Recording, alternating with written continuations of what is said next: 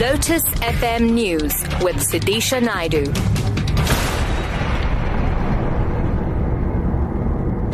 Three o'clock, good afternoon. The Central Executive Committee meeting of Trade Union Federation COSATU is well underway at the headquarters in Johannesburg.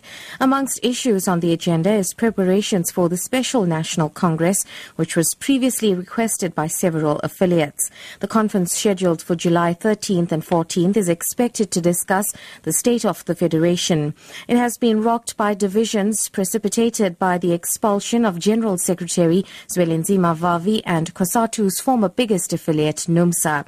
CWU and PAWUSA, which were part of the unions which boycotted previous CEC meetings, are in attendance today.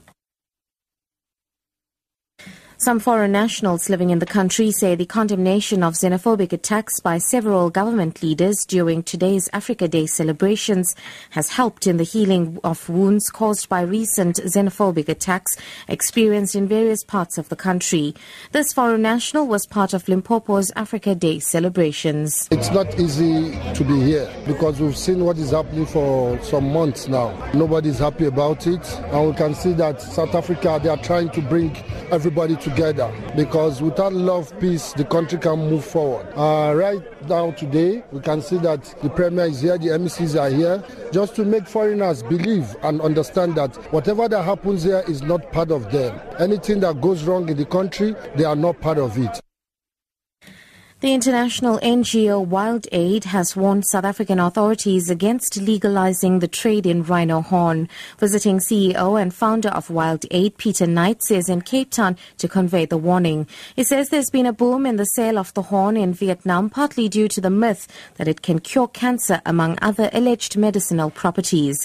Knight says the experience shows banning the trade is the best policy. With wildlife, we've seen cases like Taiwan or with the ivory ban in 1989 where consumers have shunned the products and then the poaching has gone down because it's no longer as financially uh, profitable to do it anymore.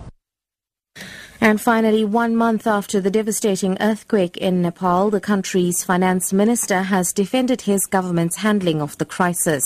He has also accused international aid agencies of bypassing Nepal's institutions. Many Nepalese have criticized the country's politicians for being slow to respond. The BBC's Anu Anand reports. In an exclusive interview with the BBC, Nepal's finance minister, Dr. Ram Sharan Mahat, said it will take at least five years for what he described described as the country's resurrection from rubble and ashes. He said although the world had helped in the rescue effort, less than 10% of what has been spent so far on relief has come from foreign donors. He dismissed criticisms over Nepal's lack of financial transparency and denied that the government had made serious mistakes in its emergency response. One month on from the most powerful earthquakes in Nepal's history, more than 8,600 people have died, hundreds of thousands remain homeless. Top story The Central Executive Committee meeting of Trade Union Federation COSATU is well underway at the headquarters in Johannesburg. For Lotus FM News, I'm Sudisha Naidu. I'll be back at 4.